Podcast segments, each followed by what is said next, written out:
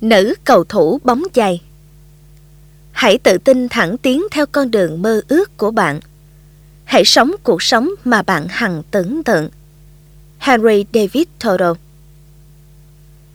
Thế thì sao hả Trey? Tớ không phải là con trai thì sao chứ? Tớ có thể ném giỏi hơn bất cứ ai. Có lẽ chỉ trừ Tommy và cậu mà thôi. Tớ nhanh hơn tất cả các cậu gộp lại luôn đó. Cậu ta nói, cậu vẫn có thể chơi với đám con gái trong giờ ra chơi cơ mà. Tôi chằm chằm nhìn thẳng vào mắt cậu ta. Lúc ấy chúng tôi đang ngồi bắt tréo chân trên vệ đường phía trước nhà tôi. Nền đất âm ấm, những cọng cỏ dại nhô lên và cào nhẹ vào đùi tôi. Tôi đã thắng, buộc cậu ta phải cúi nhìn đi chỗ khác. Trey nhìn tấm thẻ có đề chữ Big Chief, đội trưởng, ở trong lòng tôi. Chắc chắn là cậu không thể thắng cuộc thi đó đâu Dandy à. Cậu ta lầm bầm. Tớ không hiểu sao cậu vẫn cứ tham dự chứ. Hất hất, mớ tóc nâu thẳng như những luống bắp ra khỏi mắt. Mẹ của Trey cắt tóc cho cả hai chúng tôi. Tôi vén tóc lên rồi lôi ra tờ phiếu đăng ký mà tôi đã xé từ trang thể thao, ngôi sao thành phố Kansas. Tôi nói, tớ sẽ tham gia và tớ sẽ thắng. Trey giật tấm phiếu khỏi tay tôi và dí ngón tay vào mấy dòng chữ. Nhìn mà xem nè, cậu ta nói đầy vẻ đắc ý. Rành rành ngay đây này, cuộc thi tìm nam cầu thủ bóng chày năm 1959. Trong khoảng 75 từ, hãy nêu rõ lý do bạn muốn trở thành nam cầu thủ bóng chày cho đội bóng chày chuyên nghiệp Kansas City Athletics. Không phải nữ cầu thủ đâu nha. Rồi cậu ta ngoác miệng cười, như thể nữ cầu thủ bóng chày là điều tức cười nhất mà cậu ta từng nghe tới. Này, thật chẳng công bằng chút nào cả. Tôi vừa nói với Trey, vừa như nói với chính mình. Tôi chán cái việc không được làm một số việc chỉ vì mình là con gái lắm rồi. Trey đang chơi cho Little League. Tôi có thể đánh bại cậu ta bằng thế đứng ném bóng Stan Musial của tôi. Nhưng ở thị trấn Missouri nhỏ bé của chúng tôi lại không có đội bóng chày nữ. Tôi 10 tuổi, lứa tuổi mà bọn con trai thôi không còn quan tâm là bạn có thể chơi bóng chày hay không, mà chúng không cho bạn chơi đơn giản chỉ vì bạn là con gái. Chị Murin đập mạnh cánh cửa. Chuyện gì xảy ra ở đây thế? Chị hỏi. Murin là chị của tôi. Chị sẽ không phân biệt được một quả bóng chày với một quả banh nếu nó có đập trúng vô mặt chị. Không có gì đâu ạ. Tôi trả lời và nhét tờ phiếu đăng ký vào tấm thẻ của mình. Bọn em đang vẽ ạ. Tôi nói dối. Trey có vẻ bối rối. Vẽ hả? Tôi nghĩ là bọn mình đang... Tôi thúc khuỷu tay ra hiệu cho cậu ta im lặng. Chị Morin cố nhìn tôi bằng cái nhìn đầy nghi ngờ mà mẹ vẫn thường nhìn. Điệu bộ ấy khiến chị trông rất giống con Bruno, con chó săn của chúng tôi, mỗi khi nó phải đi ra ngoài. Tôi và Trey ngồi dưới ánh mặt trời và bắt đầu viết nguệch ngoạc bằng bút chì. 1 giờ sau, tôi đã có được 14 trang giấy để trình làng. Mình xong rồi nè, Trey khoe. Vậy cậu đọc đi, tôi nói. Tôi đang chéo các ngón tay vào nhau và hy vọng nó sẽ dở tệ. Trey đập một con mòng rồi giơ bài viết của mình lên và đọc lớn. Em muốn trở thành cầu thủ bóng chày cho đội Kansas City AS, tức là đội Kansas City Athletics, bởi vì em thật sự thích bóng chày và em thật sự thích thành phố Kansas và đội Athletics. Cậu ta mở to mắt nhìn tôi. Cậu nghĩ sao hả Dandy? Tôi không nghĩ rằng nó lại dở đến thế. Này, sao mà nhiều chữ thật sự quá vậy? Tôi hỏi. Trông cậu ta có vẻ không được vui. Tôi cần những từ như vậy, cậu thì biết gì chứ. Thậm chí cậu còn không thể tham dự cuộc thi nữa cơ. Trey bỏ lại tôi đứng một mình bên vệ đường. Tôi hít một hơi thật sâu hương thơm từ ruộng ngô bên kia đường và nghĩ về những điều mình có thể viết. Khi tôi đặt bút viết, ngôn từ bắt đầu tuôn trào. Mọi người quanh em đều nói rằng em không thể làm gì cả. Chị em nói là em không thể hát. Thầy giáo bảo em không thể đánh vần. Mẹ thì bảo em không thể trở thành cầu thủ bóng chày chuyên nghiệp. Đứa bạn thân nhất của em lại nói rằng em không thể thắng trong cuộc thi này. Em tham dự cuộc thi này để chứng minh rằng họ đã sai rồi. Em muốn trở thành cầu thủ bóng chày thế hệ tiếp theo cho đội Kansas City AS. Tôi ký tên là Dan Daly. Cha tôi luôn gọi tôi là Dan, cách gọi ngắn gọn cho cái tên Dandy. Tôi ghi địa chỉ lên phong bì và gửi đi bài viết của mình. Nhiều tháng trôi qua, rồi một chiều cuối thu nọ, có tiếng gõ cửa nhà chúng tôi. Khi ra mở cửa, tôi vô cùng ngạc nhiên khi nhìn thấy hai người đàn ông mặc com lê, xách cặp táp. Chắc chắn họ không phải là người trong thị trấn. Chào cô bé. Người đàn ông thấp hơn nói, chúng tôi muốn nói chuyện với em trai của cháu. Dạ, cháu không có em trai, tôi trả lời. Người đàn ông cao hơn nhăn trắng lại và mở chiếc cặp của mình ra. Ông ta lấy ra một xấp giấy. Cả hai người xem xét tỉ mỉ mấy tờ giấy. Trong khi đó thì tôi đứng ở cửa ra vào, canh giữ cho ngôi nhà không hề có đứa em trai nào của mình. Đây có phải là nhà số 508 đường Samuel? Người đàn ông thấp hơn hỏi. Dạ đúng rồi, tôi trả lời. Ở trong xóm chúng tôi không ai dùng số nhà cả, chỉ có hai căn nhà trên con đường này mà thôi. Vậy đây không phải là nhà của Dan Daly hay sao? Một tia sáng lóe lên trong đầu tôi, rồi tôi chợt hiểu ra. Mẹ ơi! Tôi hét lên, mắt không rời khỏi hai người đàn ông xa lạ. Lại đây mẹ ơi, nhanh lên mẹ! Không còn nghi ngờ gì nữa, tôi đã thắng cuộc thi tuyển nam cầu thủ bóng chày. Bài văn của tôi đã thắng giải.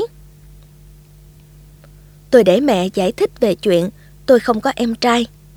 Tôi thưa thật mình đã tham dự cuộc thi tuyển với cái tên là Dan.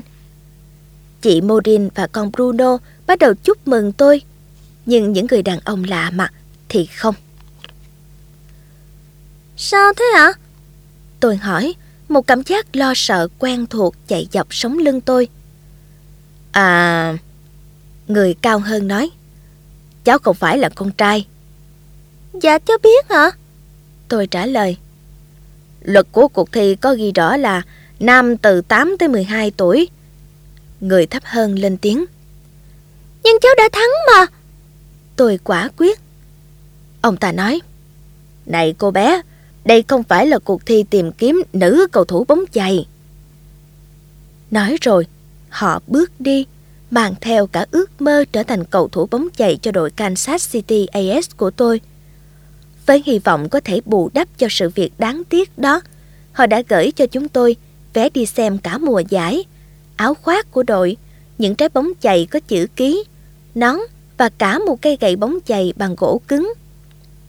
Tôi chưa bao giờ đội chiếc nón ấy. Thay vào đó tôi trở thành fan của đội St. Louis Cardinals. Nhưng vào một ngày nọ, tôi cũng đã có lúc sử dụng cây gậy đánh bóng chày. Tôi tiến về phía sân trường, nơi mà Ray, Tommy và những bạn khác đang chơi giữa chừng trong một trận đấu chọn cầu thủ. Tới đánh đi, tôi nói. Lúc đó tôi đứng cách Ray một sải tay từ vị trí phát bóng. Bọn con trai la hét phản đối, nhưng dường như Ray biết được điều gì đó rất ghê cấn sẽ xảy ra. Cậu ta gật đầu với cầu thủ ném bóng. Tôi đánh cú đầu tiên, cao, bổng và hướng ra ngoài. Chỉ là tôi thích như thế. Tôi biết mình sẽ đánh được trái bóng đó qua khỏi hàng rào để hưởng một cú đánh cho phép người đánh chạy quanh ghi điểm mà khỏi cần dừng lại. Tôi quay người đi trước khi trái banh rơi xuống đường rồi lọt vào một cái rãnh. Tôi nhẹ nhàng thả cây gậy đánh bóng chày của đội Kansas City Athletics ra và nghe thấy tiếng nó kêu lóc cóc trên nền đất. Tôi tự hào bước ra khỏi goal, đi về phía vị trí phát bóng của đội nhà, bỏ mặc cây gậy ở nơi nó đã rơi xuống. Cứ để cho bọn cầu thủ nam nhặt nó. Dandy Daly McCall.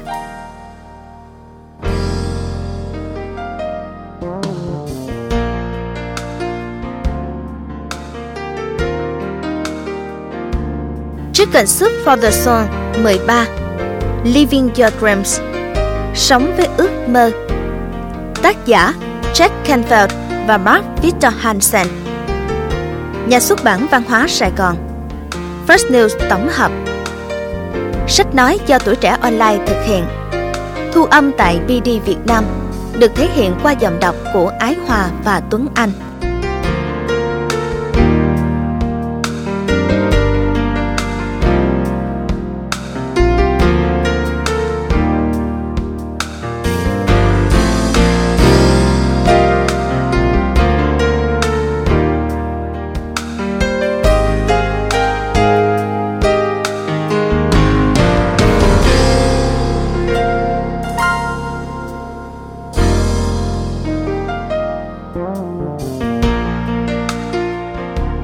Lời giới thiệu.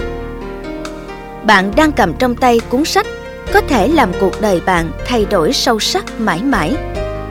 Bạn đang nắm trong tay bản kế hoạch hành động để tạo dựng thành công và đạt được bất kỳ ước mơ nào mà bạn muốn. Một lối sống lành mạnh hơn, một công việc thú vị hơn, tự do hơn về tiền bạc, cũng như tình cảm, các mối quan hệ chan hòa và có ý nghĩa hơn. Một cơ thể khỏe mạnh hơn và tận hưởng những hoạt động thư giãn thường xuyên hơn. Sống với ước mơ luôn là kết quả của tri thức, cảm hứng và nỗ lực. Cuốn sách độc đáo này chứa đựng 2 điều đầu tiên và bạn sẽ phải thực hiện điều thứ 3. Chúng tôi sẽ chỉ cho bạn 10 bước hành động để biến ước mơ của bạn thành hiện thực.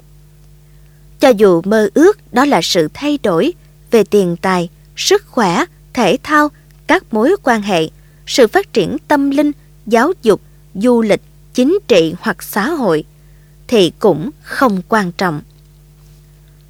Bạn có thể áp dụng những nguyên tắc và kỹ thuật tương tự nhau để biến ước mơ thành hiện thực, ở tại nhà, trường học, nơi làm việc, nhà thờ hay trong một cộng đồng lớn hơn. Bạn cũng sẽ bắt gặp những câu chuyện hạt giống tâm hồn, có thể truyền cảm hứng, khiến bạn tin rằng mọi thứ đều có thể. Và điều đó sẽ khích lệ bạn biến những ước mơ ấp ủ trong tim thành hiện thực trong cuộc sống. Chúng tôi tin rằng sống với ước mơ của bạn cũng đơn giản như việc hoàn tất những câu đố nối điểm mà bạn gặp trên tờ thời báo Sunday. Nếu bạn bắt đầu ở số 1 và tiếp tục nối các điểm lại với nhau, thì cuối cùng bạn sẽ giải ra câu đố. Những ước mơ cũng giống như vậy. Đơn giản chỉ là việc đi từ điểm này đến điểm khác cho đến khi bạn đạt được ước mơ của mình. Jack Canfield và Mark Victor Hansen.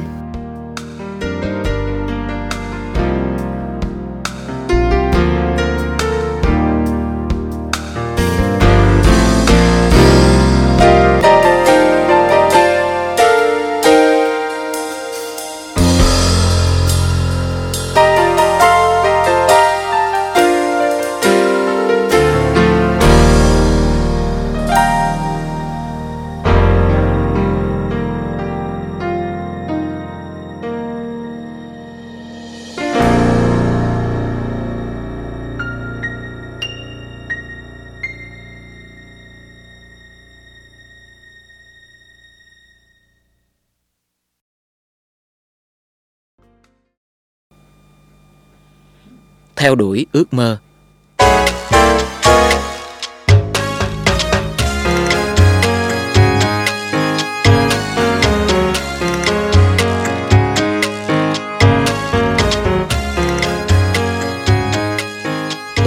người bạn tên là Monty Roberts, hiện đang sở hữu một trang trại ngựa ở San Isidro.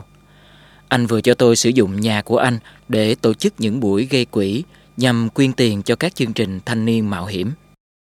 Lần cuối cùng khi tôi ở đó, anh đã nói với mọi người như thế này. Tôi muốn các bạn biết vì sao tôi để Jack sử dụng nhà của tôi. Tất cả khởi nguồn từ câu chuyện về một chàng thanh niên là con của một người huấn luyện ngựa rày đây mai đó, đi từ chuồng ngựa này sang chuồng ngựa khác, hết đường đua này đến đường đua nọ. hết đồn điền này sang đồn điền kia, rồi hết trang trại này sang trang trại khác để huấn luyện ngựa. Cũng vì vậy mà việc học trung học của cậu con trai liên tục bị gián đoạn. Vào năm cuối ở bậc trung học, cậu được yêu cầu viết một bài luận về việc cậu muốn trở thành người như thế nào và muốn làm gì khi trưởng thành. Đêm đó, cậu đã viết một bài luận dài 7 trang giấy, mô tả mục tiêu của mình là một ngày nào đó có thể làm chủ một trang trại ngựa. Cậu viết thật chi tiết về ước mơ của mình, thậm chí cậu còn phác họa sơ đồ một trang trại rộng 200 mẫu, cho thấy vị trí của tất cả tòa nhà, chuồng ngựa cũng như đường đua. Tiếp theo, cậu lập ra một kế hoạch lát sàn thật chi tiết cho một ngôi nhà rộng hơn 1.200 m2, tọa lạc trên trang trại mơ ước rộng 200 mẫu.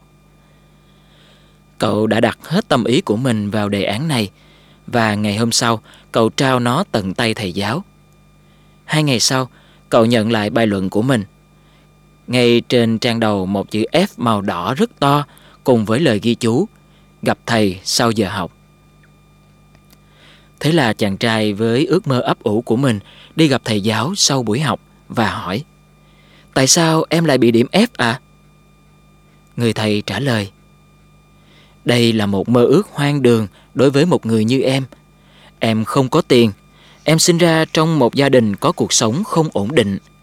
Em cũng không có tài xoay sở, mà sở hữu một trang trại ngựa lại cần rất nhiều tiền. Em cần phải mua đất, em cần phải chi tiền cho việc gây giống ngựa thuần chủng, và sau đó là những khoản chi phí to lớn cho đàn ngựa giống này. Em không cách nào làm được đâu. Rồi người thầy nói thêm: nếu em viết lại bài luận này với một mục tiêu thực tế hơn, thì thầy sẽ xem xét lại điểm của em. Chàng trai về nhà và suy nghĩ thật lâu, thật kỹ lời của thầy giáo. Cậu hỏi cha mình nên làm gì. Người cha trả lời: nghe này con trai, con phải tự quyết định thôi. Dẫu vậy, cha nghĩ đây sẽ là một quyết định rất quan trọng đối với con đấy. Cuối cùng, sau một tuần đắn đo về bài luận của mình, chàng trai nộp lại bài luận ấy mà không sửa lại bất kỳ chỗ nào. Cậu còn ghi rõ: thầy có thể giữ nguyên điểm F này, còn em sẽ tiếp tục theo đuổi ước mơ của mình. Rồi Monty quay sang đám đông đang tụ tập và nói: tôi kể cho các bạn nghe câu chuyện này bởi vì các bạn đang ngồi trong ngôi nhà rộng hơn 1.200 m2, ngay giữa trang trại ngựa 200 mẫu của tôi. Tôi vẫn còn đóng khung bài luận văn đó và để ở chỗ lò sưởi. Anh nói thêm: phần hay nhất của câu chuyện là vào mùa hạ cách đây 2 năm, cũng người thầy giáo đó đã đưa 30 đứa trẻ đến cắm trại tại trang trại của tôi trong một tuần. Trước lúc rời khỏi đây, thầy nói: này Monty, giờ thì thầy có thể nói với em điều này. Khi còn làm thầy của em, thầy cũng giống như kẻ đánh cắp ước mơ. Trong suốt những năm đó, thầy đã tước đi rất nhiều ước mơ của bọn trẻ. May thay, em đã có đủ nghị lực để không từ bỏ ước mơ của mình. Đừng để bất kỳ ai tước đi ước mơ của bạn. Dù thế nào đi nữa, hãy nghe theo con tim của mình.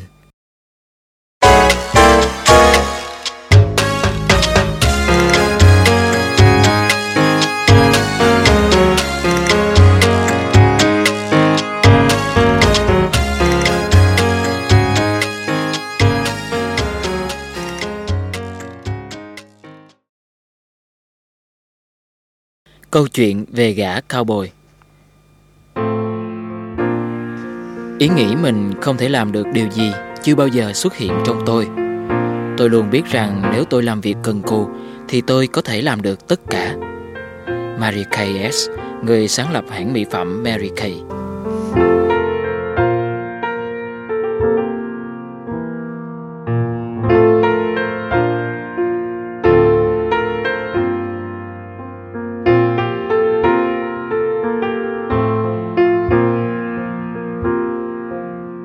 Khi bắt đầu gây dựng công ty viễn thông của mình, tôi biết tôi sẽ phải cần đến những nhân viên bán hàng để giúp mình mở rộng việc kinh doanh. Tôi thông báo tìm kiếm những nhân viên có năng lực và bắt đầu quá trình phỏng vấn. Nhân viên bán hàng lý tưởng mà tôi hình dung trong đầu phải là người có kinh nghiệm trong lĩnh vực mua bán thiết bị viễn thông từ xa, phải nắm được tình hình thị trường nội địa và có kinh nghiệm về các loại hệ thống khác, có thái độ chuyên nghiệp và là một người có thể làm việc độc lập. Tôi không có nhiều thời gian để đào tạo, nên nhất thiết nhân viên bán hàng tôi thuê phải là người có thể bắt đầu công việc ngay lập tức. Trong thời gian chán ngắt, lúc tôi đang phỏng vấn các ứng viên tiềm năng, thì một gã cao bồi bước vào văn phòng. Tôi biết hắn là cao bồi qua cách ăn mặc của hắn. Hắn mặc một cái quần nhung và khoác một chiếc áo nhung chẳng hợp với cái quần tí nào. Một chiếc áo sơ mi ngắn tay có khuy bấm, đeo một cái cà vạt dài ngang ngực với cái nút thắt to hơn cả nắm tay tôi, mang đôi ủng cao bồi và đội một chiếc nón lưỡi trai. Bạn có thể hình dung được những gì tôi nghĩ. Không thể nào là người mình mong đợi cho công ty mới của mình. Hắn ngồi xuống trước bàn tôi, mở nón ra và nói: "Thưa ông, tôi vừa nhìn thấy cơ hội thành công trong ngành kinh doanh điện thoại đấy ạ." Và đó đúng là cách hắn nói, kinh doanh.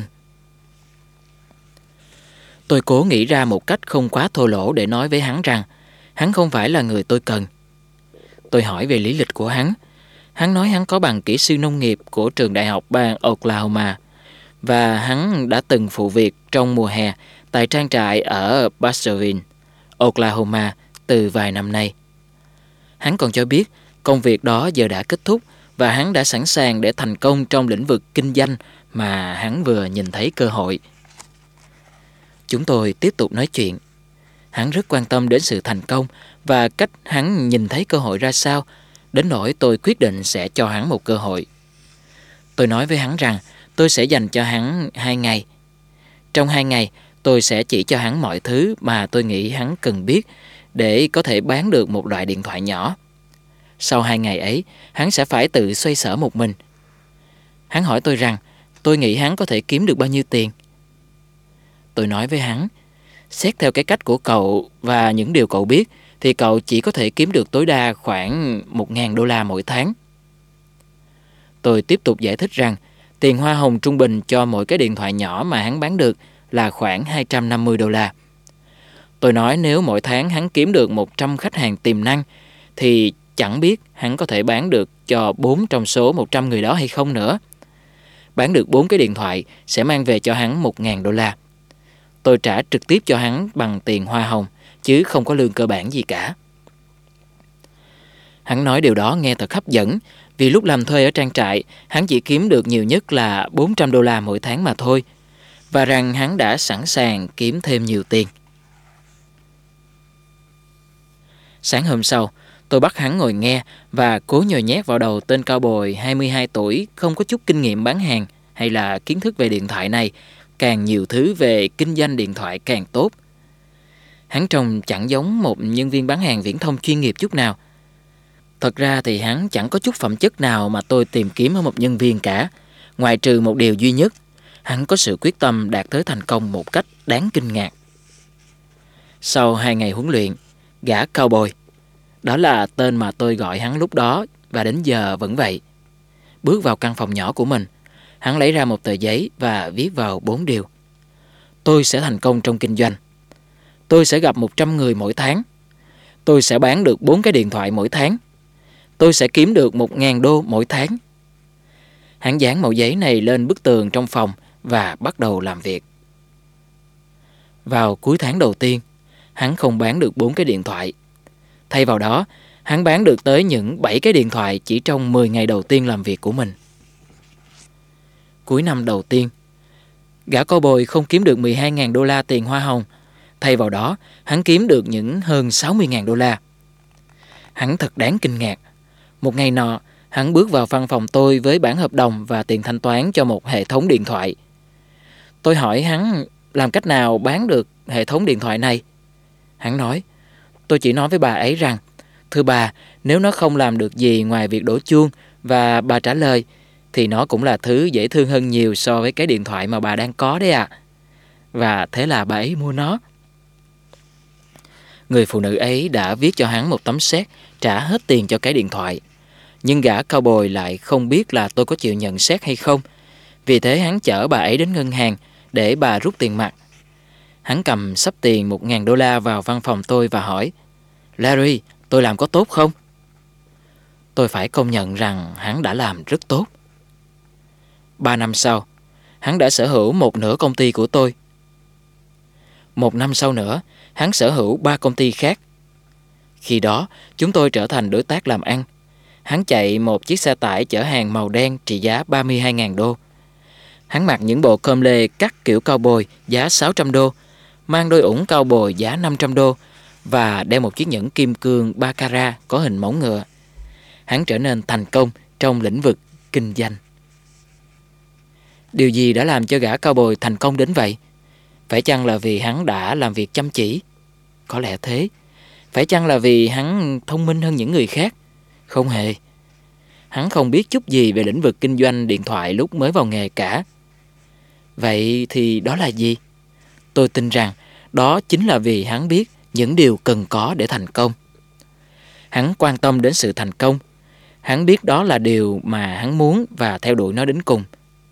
Hắn có trách nhiệm. Hắn có trách nhiệm đối với vị thế của mình, con người mình và công việc của mình. Một tay phụ giúp trang trại, và hắn bắt tay vào hành động để tạo nên khác biệt. Hắn đã quyết định rời khỏi nông trại ở Bastervin, Oklahoma, và tìm kiếm mọi cơ hội để thành công. Hắn thay đổi. Nếu hắn cứ tiếp tục làm những việc hắn vẫn làm, thì hắn chẳng thể nào nhận được kết quả khác. Và hắn đã dám làm những gì cần thiết để thành công đến được với hắn. Hắn có tầm nhìn và có mục tiêu. Hắn nhìn thấy mình thành công. Hắn cũng viết ra những mục tiêu cụ thể. Hắn viết ra 4 mục tiêu mà hắn muốn đạt được và dán chúng trên tường ngay trước mặt mình. Hắn nhìn vào những mục tiêu này hàng ngày và tập trung để đạt được chúng. Hắn bắt tay thực hiện những mục tiêu và cố theo đuổi ngay cả lúc nó trở nên khó khăn. Không phải lúc nào hắn cũng đạt một cách suôn sẻ. Hắn bị từ chối thẳng thừng và nghe điện thoại nhiều hơn bất cứ nhân viên bán hàng nào mà tôi từng biết. Nhưng hắn không bao giờ để điều đó ngăn cản hắn. Hắn vẫn cứ tiếp tục. Hắn biết hỏi. Này, hắn đã hỏi đấy nhé. Đầu tiên hắn hỏi xin tôi một cơ hội. Rồi hắn hỏi gần như tất cả mọi người đi ngang qua rằng họ có muốn mua điện thoại của hắn không. Và những câu hỏi của hắn đã được đáp lại. Điều đó đơn giản cũng có nghĩa là nếu bạn cứ đề nghị thì sau cùng cũng sẽ có người trả lời đồng ý với bạn. Hắn biết quan tâm. Hắn quan tâm tới tôi và tới những khách hàng của hắn. Hắn nhận ra rằng khi hắn quan tâm đến việc chăm sóc khách hàng nhiều hơn quan tâm đến bản thân mình, thì chẳng bao lâu sau hắn cũng không cần phải lo lắng về việc quan tâm đến chính mình nữa. Nhưng trên tất cả, gã cowboy bắt đầu mỗi ngày như một người chiến thắng. Hắn bước ra cửa và đón đợi những điều tốt đẹp.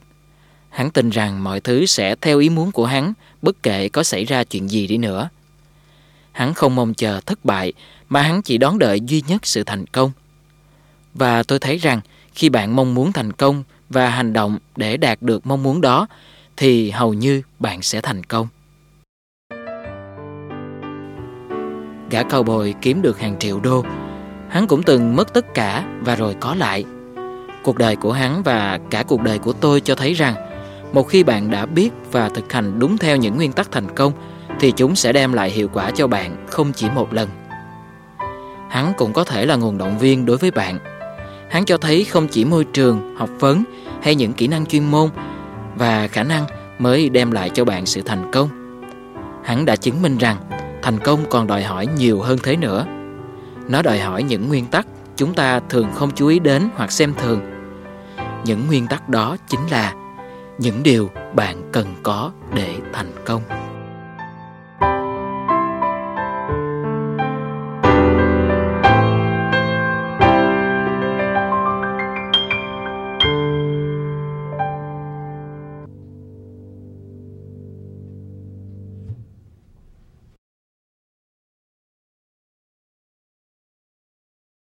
Ngày mẹ khóc.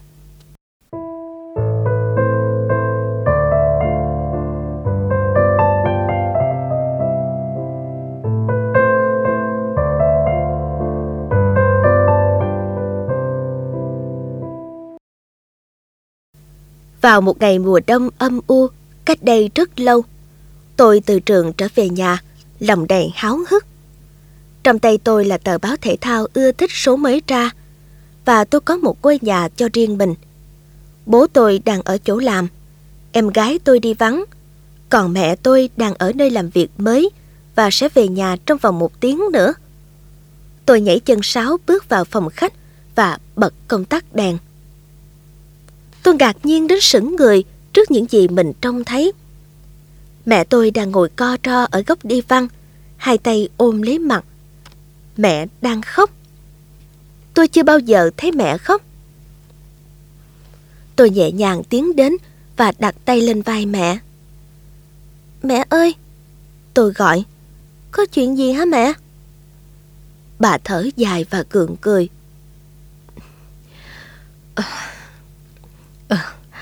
Thật ra thì chẳng có gì con ạ. Không có gì ghê gớm cả. Chỉ là mẹ... Chắc là mẹ sẽ mất công việc mới này mất thôi. Mẹ đánh máy không được nhanh. Tôi nói. Nhưng mà mẹ chỉ mới làm có 3 ngày thôi mà. Mẹ có thể theo kịp mà. Tôi lặp lại những lời mà mẹ đã nói với tôi hàng trăm lần mỗi khi tôi gặp rắc rối trong việc học hoặc khi làm một điều gì đó quan trọng. Không được đâu con. Bà buồn rầu nói. Không có thời gian cho việc đó con à. Mẹ không thể gánh nổi khối lượng công việc của mình. Mẹ làm cho mọi người trong văn phòng phải làm việc nhiều gấp đôi. Chỉ vì họ giao cho mẹ quá nhiều việc đó thôi. Tôi nói, hy vọng chỉ ra sự thiếu công bằng trong việc bà cảm thấy mình thất bại. Bà quá hiền lành khi thừa nhận như vậy. Mẹ luôn nói là mẹ có thể làm bất cứ điều gì mà mẹ đã đặt làm mục tiêu trong đầu. Bà nói, và bây giờ mẹ vẫn nghĩ là mẹ có thể làm được hầu hết mọi việc. Nhưng mẹ không thể làm điều này con à. Tôi cảm thấy mình bất lực và hụt hẫng. Ở tuổi 16, tôi vẫn cho rằng mẹ có thể làm được mọi chuyện. Vài năm trước, khi chúng tôi bán trang trại đi và dọn đến thị trấn, mẹ đã quyết định mở một nhà trẻ. Mẹ tôi không được đào tạo gì hết, nhưng điều đó cũng không ngăn được. Bà tham gia các khóa học từ xa về chăm sóc trẻ nhỏ, làm các bài tập và trong 6 tháng, bà chính thức đảm đương được công việc. Chẳng bao lâu sau, danh sách đăng ký gửi trẻ đã đầy và bà đã có cả danh sách đăng ký trước nữa. Phụ huynh khen ngợi mẹ tôi, còn lũ trẻ cho thấy bà đã chiếm được tình cảm yêu mến của chúng bằng sự luyến tiếc khi phải ra về vào buổi chiều. Tôi đón nhận sự việc này như một điều hoàn toàn bình thường đối với khả năng của mẹ. Nhưng rồi nhà trẻ và cả nhà nghỉ mà ba mẹ tôi mua sau này cũng không đủ chi phí cho việc học hành của chị em tôi. Chúng tôi bán nhà nghỉ lúc tôi học lớp 11. 2 năm nữa tôi sẽ vào đại học. Và trong 3 năm kế tiếp, em gái tôi cũng sẽ đi học. Thời gian trôi qua nhanh và mẹ tôi phải nghĩ ra đủ mọi cách để dành dụm tiền. Cha tôi chắc chắn không thể làm nhiều hơn được nữa. Ông đã canh tác 80 mẫu đất và còn làm cả công việc toàn thời gian nữa chứ. Giống như nhiều đứa trẻ 16 tuổi khác, tôi muốn cha mẹ dành thời gian và chú ý đến mình. Nhưng tôi chẳng bao giờ nhận ra rằng họ cũng có những nhu cầu và vấn đề của riêng họ. Thật ra tôi chẳng hiểu gì về cuộc sống của họ cả, bởi vì tôi chỉ biết nghĩ cho mình. Vài tháng sau khi bán nhà nghỉ, mẹ tôi mang về một chiếc máy đánh chữ cũ. Nó bị vênh một vài ký tự và bàn phím thì đã cũ mềm. Vào bữa cơm tối hôm đó, tôi đã gọi cái máy đó là một đống sắt vụn. Còn à, đó là thứ tốt nhất mà chúng ta có thể mua đó. Mẹ nói, nó vẫn còn tốt, đủ để mẹ học mà. Và thế là từ hôm ấy, ngay sau khi dọn dẹp xong bàn ghế và rửa sạch chén đĩa, mẹ tôi lại miệt mài trong phòng may đồ để tập luyện. Những tiếng gõ chậm chậm cứ tiếp tục hàng đêm cho tới tận nửa khuya. Một đêm gần Giáng sinh, tôi nghe mẹ tôi nói với cha rằng có một công việc phù hợp đang cần tuyển người ở đài phát thanh. Đó sẽ là một công việc thú vị anh à, bà nói. Nhưng mà em đánh máy chưa được nhanh lắm. Nếu em muốn làm công việc đó thì em cứ nộp đơn đi. cha tôi động viên mẹ. Tôi không hề ngạc nhiên hoặc có một chút ấn tượng nào khi mẹ được nhận vào làm công việc đó. Nhưng mẹ tôi lại rất hứng khởi. Thứ hai, sau ngày đầu tiên mẹ đi làm, tôi thấy mẹ không còn hào hứng nữa. Trông mẹ rất mệt mỏi và buồn bã. Tôi cũng chẳng màng hỏi tới. Thứ ba, cha tôi nấu bữa tối và dọn dẹp nhà bếp. Mẹ ở trong phòng may để luyện tập. Mẹ ổn chứ hả? Tôi hỏi cha. Mẹ gặp chút rắc rối với việc đánh máy còn à? Ông trả lời. Mẹ cần phải luyện tập thêm. Cha nghĩ mẹ sẽ rất vui lòng nếu chúng ta cùng giúp đỡ mẹ thêm một chút đó. Con có giúp rồi đó nha. Tôi lập tức trả lời và trở nên cảnh giác. Cha biết là con đã giúp. Cha nói thật từ tốn. Và con có thể giúp nhiều hơn nữa. Con hãy nhớ rằng mẹ đang làm việc chủ yếu là để con có thể vào đại học đấy. Thật tình là tôi chẳng hề bận tâm. Trong cơn tự ái, tôi gọi điện cho đứa bạn và đi ra ngoài uống nước. Khi tôi về nhà thì trong nhà tối om, ngoại trừ ánh đèn hắt ra từ cửa phòng mẹ. Tôi có cảm giác rằng mẹ đánh máy thậm chí còn càng lúc càng chậm hơn. Tôi ước gì mẹ có thể quên hết mọi chuyện. Sự kinh ngạc và bối rối của tôi khi nhìn thấy mẹ đẫm nước mắt hôm thứ Tư là một dấu hiệu cụ thể cho thấy tôi chỉ hiểu rất ít về áp lực mà mẹ phải chịu. Ngồi cạnh mẹ trên ghế, tôi bắt đầu dần hiểu ra. Con à, mẹ nghĩ là tất cả chúng ta ai cũng có đôi lần thất bại. Mẹ khẽ nói. Tôi có thể cảm nhận nỗi đau và nỗ lực kềm chế những cảm xúc mãnh liệt của mẹ trước sự xuất hiện của tôi. Bỗng nhiên có cái gì đó trong tôi chợt trỗi dậy. Tôi đến gần và choàng tay ôm lấy mẹ. Mẹ khóc òa lên. Bà úp mặt vào vai tôi, khóc nức nở. Tôi ôm mẹ thật chặt và không nói gì cả. Tôi biết tôi đang làm những gì mình nên làm, những gì tôi có thể làm, và như thế là đủ. Vào khoảnh khắc đó, khi cảm nhận cái lưng mẹ đang rung lên vì xúc động, cũng là lần đầu tiên tôi hiểu được sự yếu đuối của mẹ. Mẹ vẫn là mẹ của tôi. Nhưng hơn thế nữa, bà cũng là một con người giống như tôi, biết sợ hãi, đau đớn và thất bại. Tôi có thể cảm nhận nỗi đau của mẹ, cũng như mẹ đã cảm nhận được nỗi đau của tôi hàng ngàn lần khi tôi tìm kiếm sự bình an trong vòng tay bà. Rồi chuyện đó cũng kết thúc. Lau nước mắt, mẹ đứng dậy và nhìn tôi. Con này, có thể mẹ là người đánh máy chậm, nhưng mẹ không phải là kẻ dựa dẫm, nên mẹ sẽ không tiếp tục công việc mà mẹ không thể làm nữa. Ngày mai mẹ sẽ hỏi xem liệu mẹ có thể làm đến hết tuần này không, rồi mẹ sẽ xin nghỉ. Và mẹ của tôi đã làm như thế thật. Sếp của mẹ lấy làm tiếc về trường hợp của bà. Họ kết thúc công việc trong sự tôn trọng lẫn nhau. Ông ấy đề nghị trả cho mẹ một tuần lương, nhưng mẹ đã từ chối. Một tuần sau, mẹ nhận công việc bán thực phẩm khô với mức lương chỉ bằng một nửa so với ở đài phát thanh. Mẹ tôi chỉ nói đơn giản, đó là công việc mà mẹ có thể làm được.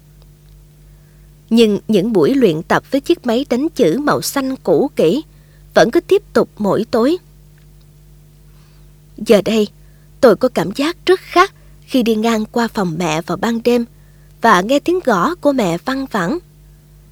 Tôi biết có điều gì đó đang diễn ra trong phòng, chứ không chỉ là một người phụ nữ đang học đánh chữ. 2 năm sau, khi tôi vào đại học, mẹ tôi đã có một công việc trong văn phòng với mức lương khá hơn và nhiều trách nhiệm hơn. Tôi phải thừa nhận rằng, bằng một cách lạ thường nào đó, bà đã học được rất nhiều từ thất bại lần đó, cũng giống như tôi vậy. Bởi vì vài năm sau đó, khi tôi học xong và tự hào được nhận vào làm phóng viên cho một tờ báo, thì bà đã là phóng viên của một tờ báo trong thị trấn của chúng tôi được 6 tháng. Tôi và mẹ không bao giờ nhắc lại buổi chiều mẹ đã suy sụp ấy nữa. Nhưng mỗi khi tôi thất bại trong lần cố gắng đầu tiên và bị niềm kiêu hãnh hoặc sự thất vọng xui khiến tôi tự bỏ điều mình mong mỏi, tôi luôn nhớ lại thời gian mẹ học đánh máy. Nhìn thấy sự yếu đuối của mẹ, tôi không chỉ học được cách khâm phục sức mạnh của mẹ, mà còn khám phá được sức mạnh của chính tôi. Cách đây không lâu, tôi giúp mẹ tổ chức sinh nhật lần thứ 62 của bà. Tôi nấu bữa tối cho cha mẹ mình, rồi sau đó dọn dẹp nhà bếp. Mẹ tôi vào xem trong lúc tôi dọn dẹp và nhắc lại cái ngày nhiều năm trước khi mẹ trở về nhà với chiếc máy đánh chữ cũ kỹ, kinh khủng đó. Tôi hỏi, à, thế chuyện gì đã xảy ra với cái máy đánh chữ quái vật đó vậy hả mẹ? Mẹ vẫn luôn giữ nó đấy, bà trả lời. Con biết đó, đó là một ký vật. Vậy cái ngày mà con nhận ra mẹ cũng chỉ là một con người, mọi việc sẽ dễ dàng hơn rất nhiều nếu mọi người biết rằng người khác cũng là những người bình thường như mình thôi. Tôi chưa bao giờ nghĩ rằng bà đã nhận ra chuyện gì xảy đến với tôi hôm đó. Tôi bật cười chính mình. Tôi nói, ước gì hôm nào mẹ cho con cái máy đó nha. Mẹ sẽ cho con, bà nói, nhưng mà với một điều kiện. Điều kiện gì ạ? Là con sẽ không bao giờ được sửa nó, gần như không thể nào đánh chữ trên cái máy đó. Và đó chính là cách tốt nhất mà nó đã phục vụ gia đình chúng ta. Tôi mỉm cười với ý nghĩ đó. Và còn nữa, bà nói, đừng bao giờ trì hoãn một cái ôm dành cho ai đó khi con cảm thấy muốn làm như vậy. Con có thể mãi mãi bỏ mất cơ hội đó. Tôi quàng tay qua người mẹ, ôm bà thật chặt và cảm thấy biết ơn sâu sắc khoảnh khắc ấy, cũng như tất cả những khoảnh khắc hạnh phúc mà bà đã cho tôi trong suốt những năm qua. Chúc mừng sinh nhật mẹ, tôi nói. Chiếc máy đánh chữ màu xanh cũ kỹ giờ đang nằm trong văn phòng của tôi, không hề được sửa chữa. Nó là một kỷ vật, nhưng điều nó nhắc nhở tôi không hẳn là điều nó mang lại cho mẹ tôi. Khi tôi gặp rắc rối với một bài viết và nghĩ đến việc từ bỏ, hoặc khi tôi bắt đầu cảm thấy thương hại bản thân và nghĩ rằng mọi việc lẽ ra phải suôn sẻ hơn cho mình, thì tôi lại cuộn mẩu giấy vào trong chiếc máy cũ kỹ thảm hại đó và đánh máy. Từng từ, thật khổ sở, giống như mẹ tôi đã từng làm. Những gì tôi nhớ đến lúc đó lại không phải là thất bại của bà, mà chính là sự can đảm của bà, sự can đảm để tiến lên phía trước. Đó chính là kỷ vật tuyệt vời nhất mà tôi có. Sharon Moore.